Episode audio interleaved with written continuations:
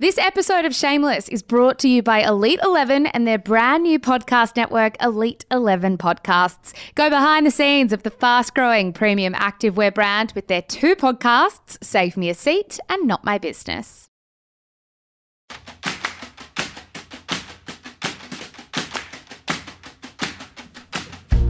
Hello and welcome to the April installment of the Shameless Book Club. This month we read Vladimir by debut novelist Julia May Jonas. Vladimir is a novel told from the perspective of a deliciously incisive narrator, a popular English professor whose husband, a charismatic teacher at the same small liberal arts college, is under investigation for his inappropriate relationships with his former students.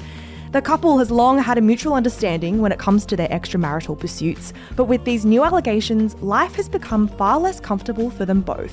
And when our narrator becomes increasingly infatuated with Vladimir, a celebrated, married young novelist who's just arrived on campus, their tinderbox world comes dangerously close to exploding. Guys, before we get into things, can I introduce you to my wonderful co hosts, one of whom just banged their head accidentally on the mic? It's a good start. Hi. Hi, Zara McDonald, and hi, Michelle Andrews. Hi, my teeth are intact. Are yours? Yeah, I was a bit of a dodo moment, if I'm honest. I just sort of went do straight into the microphone. It was iconic. I'm mad that we're not filming this one. I because I wish we got that on camera. Guys, as always, let's start with a bit of an author intro. To be honest, though, none of us could really find much about Julia May Jonas. Just kind of top line stuff like she is a playwright, I read. Zara, do you have anything more to add? Not a whole lot more. I think the playwright thing is like the most crucial detail here, right? Because Hmm. this reads so, I'm going to say fluidly. Is that a word? Gorgeous. Yeah. Sure. And I think what I found really interesting is I read an interview with her about that. And she said, I think there's also a sense that in playwriting, you can't write without rhythm. When I was writing, I had my ear very much turned on the rhythm of the words as they unfolded, even when it was narrative and not just dialogue. All the years that she spent writing plays, I think, helped her craft a pretty ridiculously strong story here that just sort of fell off the page. Agree. I didn't for one second when I read this book think this couldn't happen or this isn't real or someone wouldn't say that. Everything felt so accurate to how I know conversations unfold or how people interact. It just felt so real. It felt so very real. There is very little to be found about Julia May Jonas. As you said, Annabelle, she's a writer, director. She has her own theatre company called Nellie Tinder. She has taught in a small small arts college called mm. Skidmore College. So she has a backstory there. She lives in Brooklyn. As with all debut authors, you can kind of see a through line between the author's life and the story that we read on the pages. Yeah, I agree with that. Though in every interview that I read where it noted that she'd worked at Skidmore College, everyone said don't read too much into that. Oh. I imagine she didn't want people making Oh right! Yeah. Oh my god! I just that just clicked for me. Interesting, interesting. Well, on the playwright thing as well, she told another mag, which is like the name of the magazine, another magazine, that she wrote Vladimir kind of like she would a monologue. So she said it was the way I could keep connecting to the voice. When I would start, I would think about it as a monologue. This character keeps giving, which makes so much sense because you know her thoughts were like a steady stream, and they were pretty generous in terms of vulnerability. Speaking of the narrator, I think we should just jump straight into characters, shall we? Yeah, Yeah, 100%. there's not much else to be said about No, the there's intro. nothing really at all. Uh, she is writing another book. I read that as well, but I'm ready to jump straight into this book particularly. Yes. Same. I would love to start with the narrator, the unnamed narrator, simply because I didn't realize she had no name until literally 20 minutes ago when I was writing my notes. I was flicking through the book trying to find it and I couldn't. Literally neither. Zara Same. turned to me at our desks and said, Hang on a second, what's the name of the main character? Does she have one? And I was like, Yeah, she does. And then I was trying to find like, it. is it Anne? I was like, she seems like suits an Anne. that. she, I cannot believe this protagonist was not named and that it did not twig for me once reading it, which again is testament to the power of this storytelling. 1000%. Not even when I closed the book did I realize. It was only when we were going back and prepping for this episode that all of us realized. I read an interview with Julia May Jonas where she said she got to page 75 when she was writing the first draft of this book and she realized she hadn't named her and thought, well, I guess that's a sign to keep going. She also explained that decision not to name the protagonist. She said, I wanted us to feel inside of her head. I didn't want us to look at her as if she was an object outside of us. I also feel like there's a tradition in Gothic novels of these unnamed narrators and it does add this sense of urgency. My book is not particularly spooky, but spookiness as a vibe, say. Which I would, I I mean, I know it's her book, so she will nail it the most, but I thought that's it. I was talking to one of the girls in the office, Sahani, who has done these book club episodes before, and I said to Sahani, Have you read it yet? And she was like, Nah, everyone is explaining the book is quite dark, and I don't know if it's for me. And I was trying to bring myself to explain this book to her, being like, Well, it's not dark.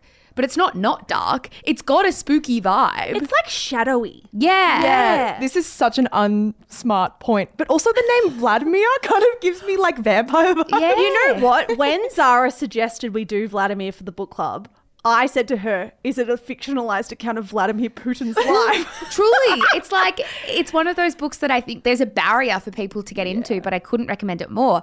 Back to the point where we were inside our narrator's head the whole time. I adored being there. What a mm. place to be. Mm. Like I loved how sometimes or most of the time, it felt to me that maybe her thoughts weren't always matching up to her words. I feel like her words often came out, particularly when she was conversing with her students, as progressive and suiting the mood. And I felt like this book was a very sort of well observed 2022 novel in that her thoughts were often a little bit more backward than the words that were mm. coming out of her mouth, but she was smart enough to know the kinds of things she should be saying. yeah, backward's an interesting way to put it. I would put it as more honest, maybe. Well, to how maybe she more just a product of her generation, I should say. Complicated, yeah, complex. Because I don't. I think the reason I say that is because it's. I don't believe that the students in this book or students generally are only ever saying things they feel they should say. I Mm. believe that students wholeheartedly believe these things. She is just more a product of a different time, but knows what she should be saying to a different generation. I guess, Yeah. particularly, particularly around the stuff of the women that accused John of sexual harassment. Oh, I found it really hard to read. yeah, Like, oddly, because that I find favourite. completely backward. Yes, the stuff she was saying about power dynamics and it being kind of like the women wanted it. I found it really uncomfortable reading this story through her eyes. Yeah. Though I appreciated the self awareness and like how observant she was,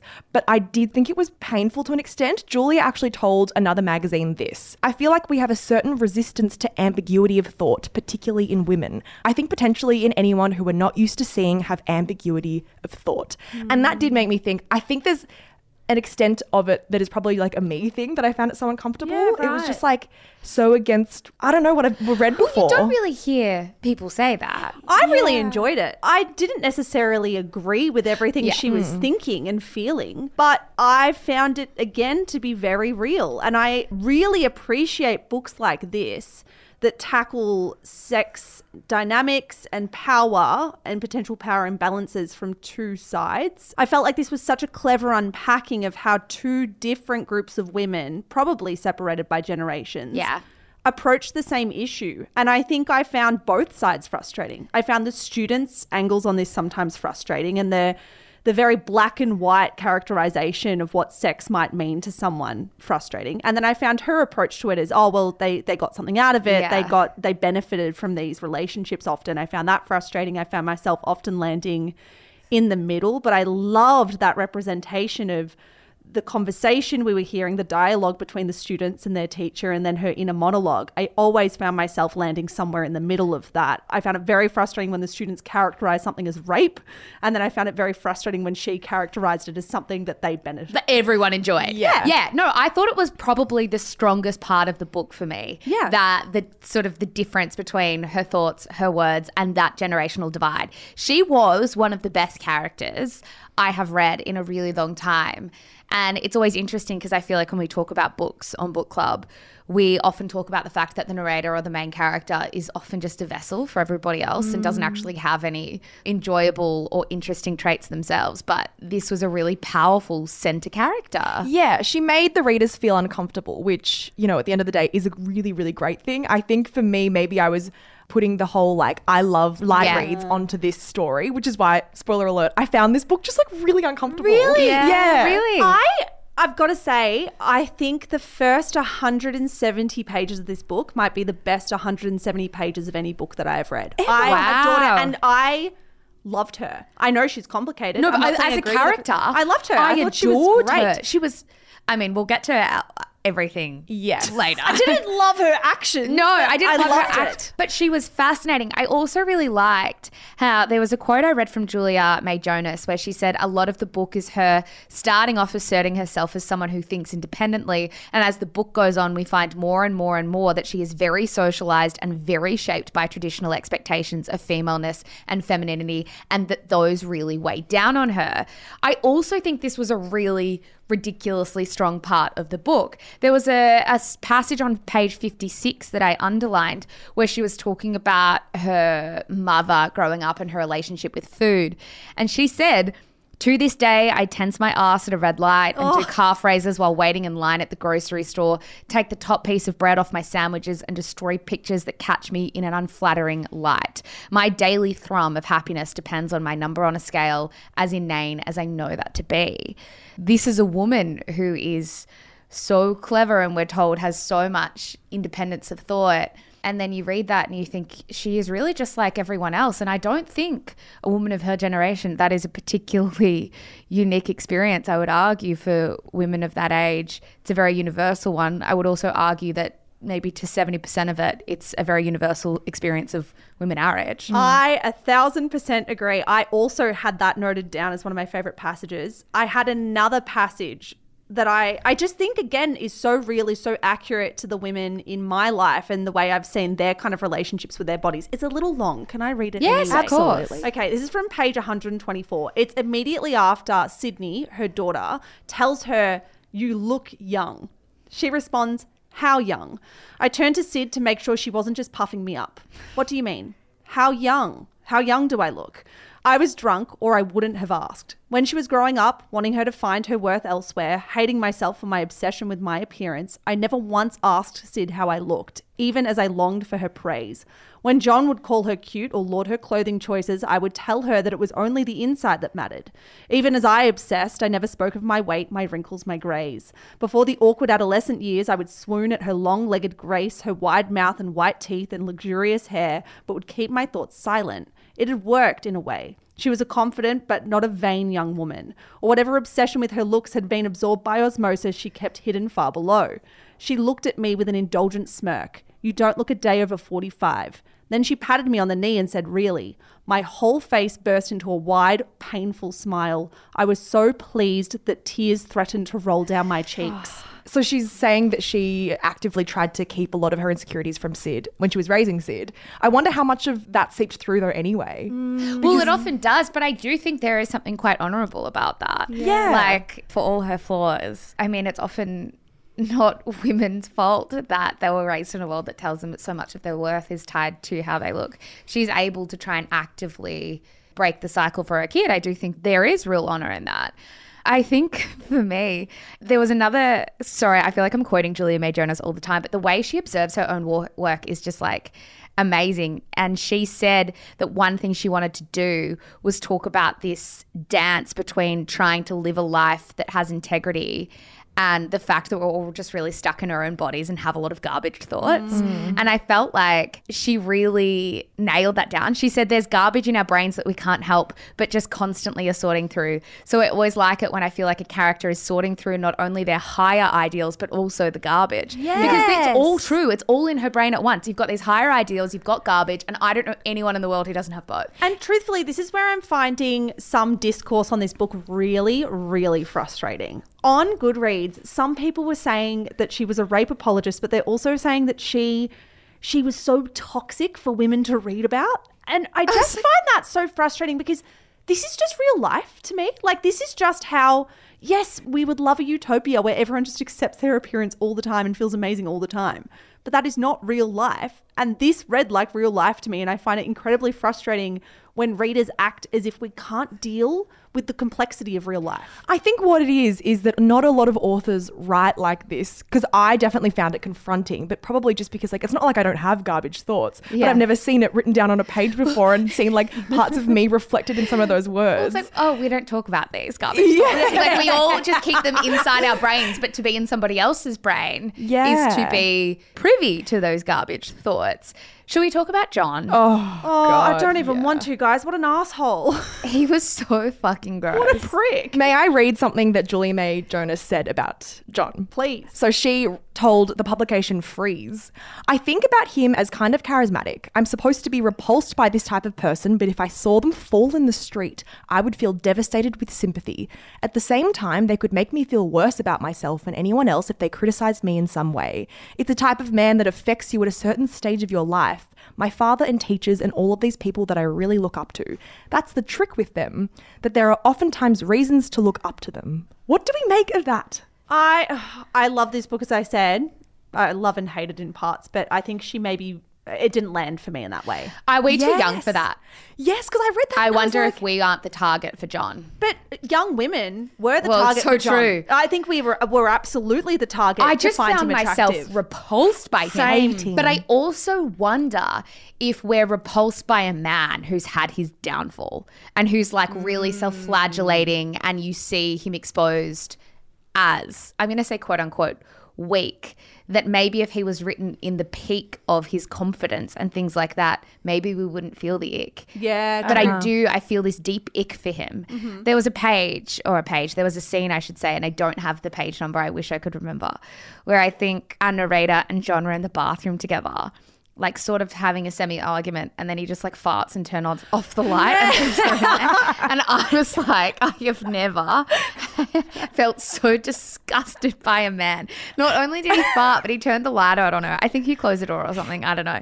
He was just totally pathetic and gross. Didn't he also make? I can't remember what it was. They had an argument in the kitchen, and he made a really nasty comment to her as Oh, it ended, and he walked away. Like he'd comment on her appearance, or like he knew what her insecurities were. deep. Yeah. I hate Was John. so young. I love how out of everything John did, you noted down the fart thing. it is really fucking gross. It's though. just like, just and also like that he would hang about in our office. And like, I think the description of him needing a lot of like physical affection and affirmation just was like, it all just felt incredibly pathetic to me. But I imagine that was also the point that in his downfall, he just like lost all of the things, all of the charming elements of his personality, maybe. I did find their dynamics super confusing at points. Same. Like, I hated John. I think I've made that clear. But I did feel kind of away about it when he came to his wife and said, like, are you going to be there for my hearing? And she just gave him nothing. And then Oh, that day he was messaging her and she just ignored him. I, I didn't mind it. I was like, go girl. But also just divorce him. Like, Yeah, Why I- are we doing this dance of you two staying together when you hate each other? But then by the end, it felt like, oh, maybe she loves him again. I don't know. But I, aside from the obvious hateable character in John, I also despised Vlad. I agree. I thought I was gonna like him, maybe because like I thought I was he was on the cover. sexy. Yeah, but he was infuriating. I hated the way Was he? he treated and saw Cynthia, his Yeah. wife. The way that he like twisted her mental health issues into a thing that affected him so deeply, which I'm sure it did. But also, like, this isn't about you. like, I was just like, oh, he was fuck so self-interested. Yes. Like the way that he used his wife's mental health struggle in his admission interview. I mean, it was like perfect for the story because I think it really told us a lot about him. But like, what a fuck. Yes. Like outrageous. I had no notes on Vlad beyond not into Vlad. wow, I I didn't hate Vlad. I had notes down saying I loved how the narrator picked apart his infantilization of his wife. Mm, like I I, loved that. I thought it was accurate. But I also found Vlad interesting. Like I didn't I didn't find him attractive, but I was interested. I wasn't I really I wasn't. I just wasn't drawn to him at all. I also loved how the narrator, after like putting him on this pedestal throughout the entire book, by the end was like, "Oh God, what, what have I done?" He's kind of like av- below average. Yeah, like She gets just- the ick. yeah, it's incredible. Can we quickly talk about Sydney as well? Because I feel like she's really the only other character maybe we might want to touch on. The only one I certainly want to touch on. I did not like Sydney at all. Hmm. She reminded me a lot of her dad. That sort of self flagellation that you saw with John, I think we saw with Sydney. To be so woe is me when you consistently cheated on your partner and your partner gave you so much grace about that and all your mm. partner asked for was just to not do it one more time and you did it one more time and then you come drunk to your parents house. Like grow up. Also i found it very very interesting for a young woman like Sydney to sleep with a law student who was ostensibly coming in underneath her at work as a contractor and yet be so outraged by her dad's behavior.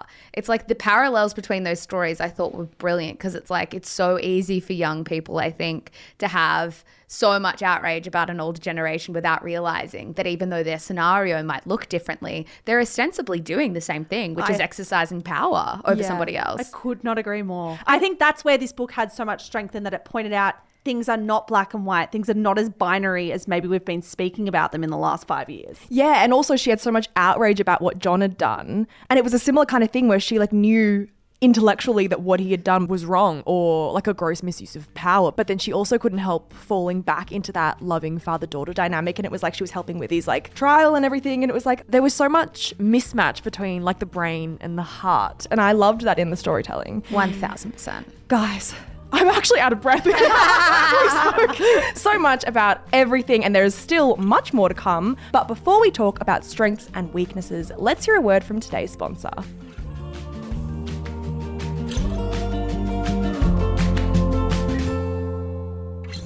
Mish, we've long been fans of Elite 11's incredible activewear and loungewear, but I've also been impressed with the pretty incredible business story behind the Melbourne based company. Same here. You know, I'm always keen to hear about how a business came to be. Elite 11 was founded in Melbourne in 2014 by then 18 year olds Ben and Lissandro and has grown exponentially in the last few years. Yeah, and now, Mish, they've expanded into podcasts, launching their brand new podcast network, Elite 11 Podcasts. They currently have two podcasts within the network Save Me a Seat with co founders Lissandro and Ben, and Not Our Business with PR and social media coordinators Madison and Vanessa. With these podcasts, the Elite 11 team want to take you behind the scenes of the business to provide customers with insight into the journey and growth of the business and everything in between. Plus, both shows give you a different perspective on the business from the founder journey to the marketing and publicity one. Follow at Elite 11 Podcasts on Instagram for all the updates and subscribe to Not Our Business and Save Me a Seat on Spotify and Apple Podcasts today. Thank you so much to Elite 11 and their new podcast network, Elite 11 Podcasts, for making this episode of Shameless possible.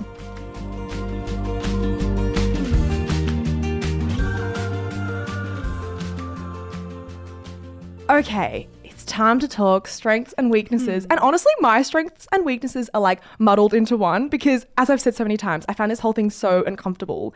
And I think that's what I found so great about this book, but I was on edge the entire time. Right. Mish, give me a strength, please. Oh, the writing. first of Yeah. all. Mm-hmm. The writing was stunning without ever feeling convoluted. There were just little passages scattered throughout this book on basically every page, like this one. She took a breath after all of it was finished and laughed, not the laugh of a disturbed person, but the deeply ironic laugh of someone who has never lived without the company of pain. Mm. Something like that is so simple and so easy to understand what is going on without being florid. And I feel like a lot of the writers that we've loved on Book Club have been amazing writers, but I've found myself getting lost in their prose before. I never found that with this. I never checked the page number. I never doubted a sentence. I found so much of it impactful and incisive. The writing was gold. Yeah, I agree. I had written down here the writing was flawless, super smart, not florid, Yeah. which I think is like the highest praise you can give writing, right? Yeah, it was incredible writing. I also loved. I was I'm, I'm pausing because I was like, can we tell them the plot twist? Of course, Yeah. you guys have all read the book. I loved the plot twist. It absolutely, obviously, caught me off guard, and I felt like that was such a fascinating experience as a reader. Having the book turn so dramatically. I was like, this book fucking falls off a cliff. yes, and in that sense, she was right. It is a gothic book. I'm obsessed with how she did that. I mean, I haven't felt a book be this unpredictable in such a long time. I really, really thought I was going to read about an affair, not a kidnapping. That's the Yes. thing. We're reading about them on this like lunch date. They're drinking wine. He's really into it. He's loving all the praise that she's heaping on top of him. They drive to this house in the woods where I'm like, now we're gonna bang. and then all of a sudden, she's pulling out medication, crushing it into his cocktail, and literally drugging him, then chaining him to a chair. and then like completely gaslighting him and lying to him about why they're in the chain. So Julia actually said in an interview that she didn't know that it was going to happen. Like she was riding under the guise of just like going with the flow. Yeah. With the question of like, what if we just succumbed to our like deepest desires? So, she, was in know. like a silly, goofy mood when yeah, she wrote. let's just do this. Truly. I, I think on that, I actually found, and maybe, I don't know, I'm sure this will expose something deep inside of me. I didn't find her scary at all. Maybe because we were in her head. Yeah. Maybe that's Yeah. probably why. I didn't find her terrifying at all. I found her really pathetic towards the end of the book. Yeah. Yeah. I found Vlad scary when he turned around oh, and leant into it and then was like, I also know you messaged my wife, by the way. I saw it on the computer, but now we're going to stay. Mm. I found that level of unpredictability terrifying. That was so spooky. That I was was like, wait, what? because it was like I'm just playing the character that you wanted me to, and I was like, And it was like. I find it all very interesting. I was just like, that's really scary to me. I also say, when the kidnapping thing happened, in my head, I was stressed, guys. Like, I literally put the book down and was like, how is she going to get out of this? And then I was so impressed by her excuses when she's like, oh, we got really drunk and we were into S&M, but we didn't really know what we were doing. And now here we are. I'm like, flawless excuse Yeah, I know. I know. I felt so toxic being like wonderful lying. girlfriend. Line 10 out of 10. I also loved how delusional it made her seem. I think Yes. she was really exposed as quite delusional.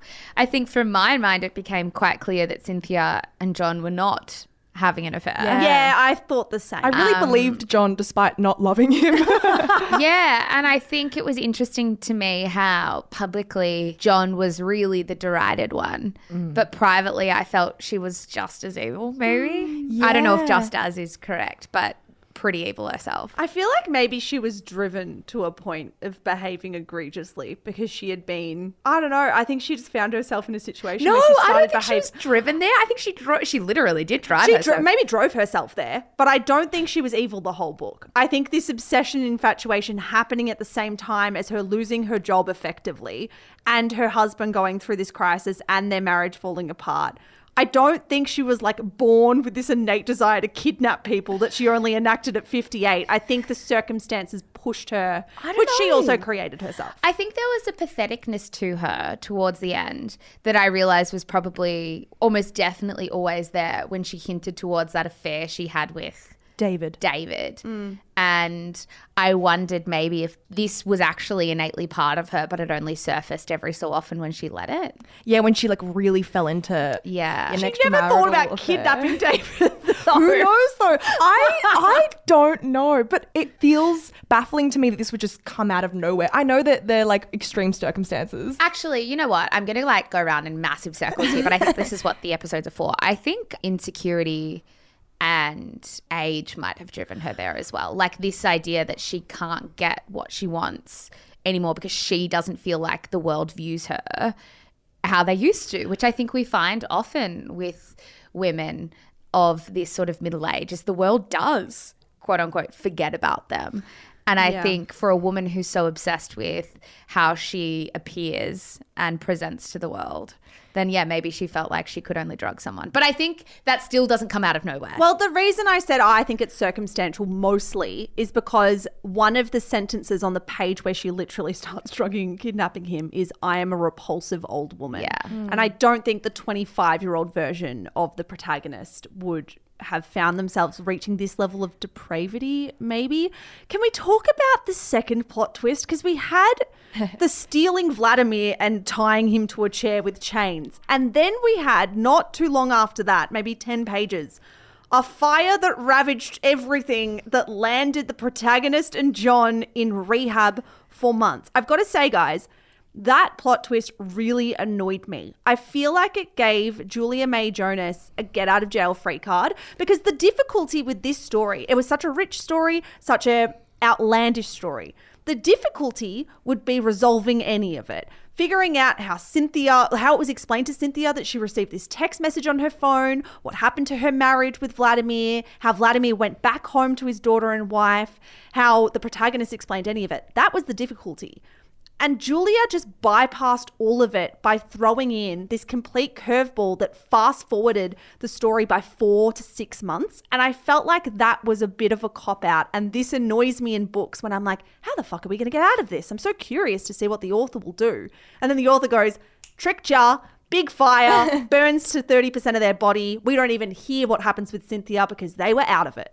Yeah, it's giving like this was all a dream. Yeah, It felt like a very convenient tie. I would like to read a little passage from a New York Times review. It read, But what begins as an ode to transgression, yes please, takes a last minute turn into an oddly conservative morality tale. The two transgressors of Vladimir find no artistic rewards or psychological freedom in their line crossing. Instead, they wind up humiliated and maimed while the afflicted parties remain safely ensconced in their institutions, apparently triumphant in victimhood. It just felt like, oh, okay, there was a fire. Now Vlad and Cynthia are living happily ever after, and now everything's fine. John and the narrator have all this money now. That's Yeah, the they've got end. all this money. They're going to buy this place in the city. They're still together. I It was like, silly. What do you? What is any of this? I found one review on Goodreads that was really highly upvoted to be bang on, which read very simply: Julia May Jonas said, "Give me ten minutes," and wrote the last twenty pages. Yeah, I completely agree. I thought it was hilarious. She ended up with a fire. And I think in terms of the story, it felt lazy. Mm. But in terms of the conversation, it just feels incredibly funny. Mm. Like, into, I, I think I'm, I'm struggling with this book a little bit about whether to rate it on the merits of it being a novel or the joy of unpacking it and talking about it and maybe it being like a caricature of itself. Like, Yes. I don't know how to rate it because I think those are two completely different things. And I'm still not even sure what I'm going to do. And I know we're not there yet. I feel bad because what I want to do right now is sort of take us back a little bit. I know we've right. just done the twist and the fire, but I think if we're talking about strengths and weaknesses, the fire was definitely the biggest weakness for me, easily. In terms of other weaknesses, I don't know if this is like incredibly petty, but there were like two sections where she would describe things as being great that I thought were not great. For example, on page 78, I think this is when Sydney came to town and she's told the audience what she was cooking for Sydney. I decided to make her stovetop spaghetti carbonara pie, an old specialty of mine she loved. A sauce made of bacon, tomato, olive, and anchovy, simmered on the stove, to which one adds al dente spaghetti, then cracks eggs into little craters in the mixture, cooking them until they are just set, after which an obscene amount of parmesan is grated over the entire thing, and then it's put in the oven. Why would I eat that? I would eat it. I love I was gonna say, am I fucked for when I read that? I was like, yum yum yum. I, I was like, that that just makes me feel sick. Like I wanna eat that Don't so tell me that it's your famous meal if that's all you've got. The second thing that I found kind of funny, and maybe, and you know what, maybe this was exactly the point of the book, but when her and Vlad were meeting before their date, this is how she described Vlad. He was a delight to regard. A black v neck t shirt, black jeans, distressed leather blazer, neck chain, high boots. Again, he was so fashionable, it was almost arch. It couldn't sound like a shitter outfit. I know, I know that might be the point, but it also was just distracting to me. It's giving. What was the book that we read when the florist was into Oh, steampunk? in- That It was- Ends With Us. It ends with us, and we were like, "This is just distracting when you're describing something objectively shit and trying to tell us it's cool and in A fashion." hundred percent. One other thing that I really quickly wanted to touch on when it came to strengths, although I still have so many, is the exploration of the dynamic between professor and student. I think was really strong, and it was done in a few different ways in this book. But her relationship with Edwina, mm. the student, like being so obsessed with Edwina, was so weird to me, and how insecure she was about maintaining Edwina's kind Affection. of affection was fascinating. I think in the scene you read before of when Sydney commented that her mum looked really young, mm. I wanted to read out part of that myself because I think there might be something that all kind of links here, right? Where on page 75, she said, Sydney let go of me immediately and waved her arms widely to get back to the surface. Before I rose to help her, I allowed myself one gorgeous contemplative moment underwater. Even though she was drunk and it was very dark, it was still true that my own daughter had mistaken me for a student. Hmm. I was like wondering whether when it came to our narrator was she obsessed with Edwina because she was obsessed with having someone infatuated with her, like John was, or was mm. she obsessed with looking like a student? And it was like mm. all these layers kind of interwoven at once. And in that way, I think when we compare her to John, I think kind of our narrator does that as well when she says, maybe I'm better off as like a man or I'm a man inside my head. Because I do feel like she's kind of the female version of John, mm. just in very, very different ways. Does that make any sense? No, I think it does. I think you're bang on. This obsession with youth and this idea that she's only attractive if she's coming across as a far younger woman, I think is a real heartland. of Or yeah, or she's only attractive if far younger people, women in this case, are infatuated with her. accept her. Want Yeah. to be Like her her. peer. Yeah. Yeah. Which, yeah, I guess makes sense as to why John and her have lasted so long. I have one other thing that annoyed me about the ending. I know I have said a lot about the ending that annoyed me. I really rolled my eyes when we found out that Sid and Alexis had a baby with that guy that she got pregnant to at the train station, and now they're happy families, and there's just this adorable little baby that everyone in the family loves, like baby. that they take to the park. Like it ended as if a different author wrote the last ten See, pages. With that, I agree with you. It sounded lazy, but then I was like, I didn't take it to be a happy ending for them. I took it as there's no way this is not going to be complicated moving forward. Do you know what I mean? They are in their sort of, sorry, naive and delusional state thinking that this will all be fine and the band aid solution to their relationship when I feel like their relationship is far more complicated than that and they're going to find themselves in a whole heap of trouble soon. Yeah, and I hate to be this person. I was also thinking, like, what's the chances that she has unprotected sex once and she's ovulating that day and she gets pregnant from that one time? I, was I mean, like, it's this is all not- ah, just a bit- Detective It's not, Michelle. it's not impossible though. It's all just a little bit too outlandish when you then add in the fire and the kidnapping and the drugging. I'm like, we're getting a little fantastical. Yeah, that's here. probably Yeah. fair. I read that as another convenient tie. Guys, it is time. it is time for ratings. I don't know what I'm rating the book yet, so I'm going to throw it to Zara. Yeah. I think I tried to explain how complicated I feel about rating this book because there are so many ways to look at it. I think what I want to do with my rating in this book is rate it based on how much I've enjoyed the entire experience Yeah, of consuming it, smart. consuming the book, talking to you guys about it. I feel like it's one of those books I will never forget. I will constantly remember. It's the kind of book that I want everybody else to read so I can talk to them about it. I don't think I can give it a five because I think it's like not a perfect novel for me and I need a perfect novel to have a five, but I will give it a four and a half. Yeah.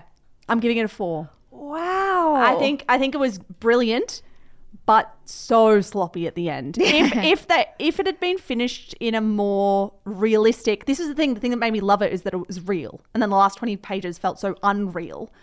If those twenty pages were removed and replaced with others, it would have been a straight five, glittering five, adored at five. I think it has to be a four, given the shit ending.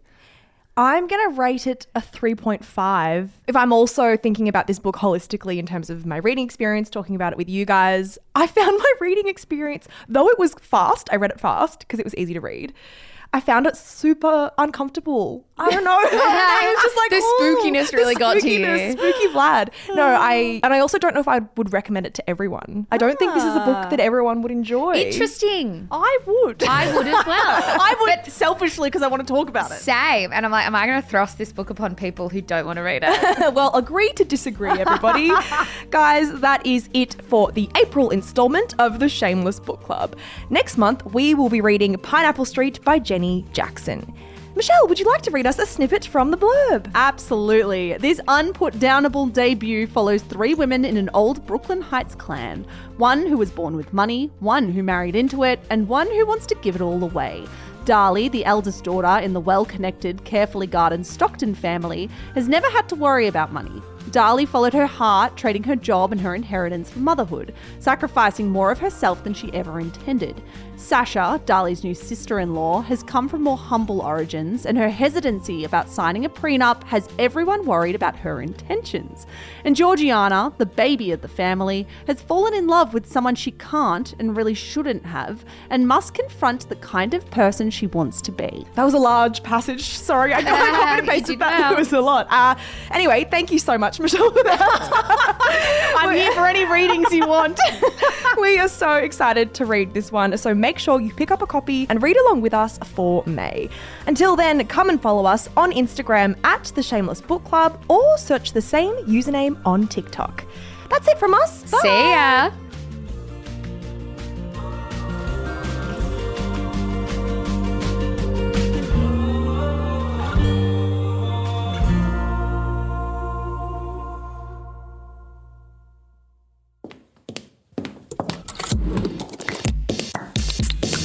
Shameless Media.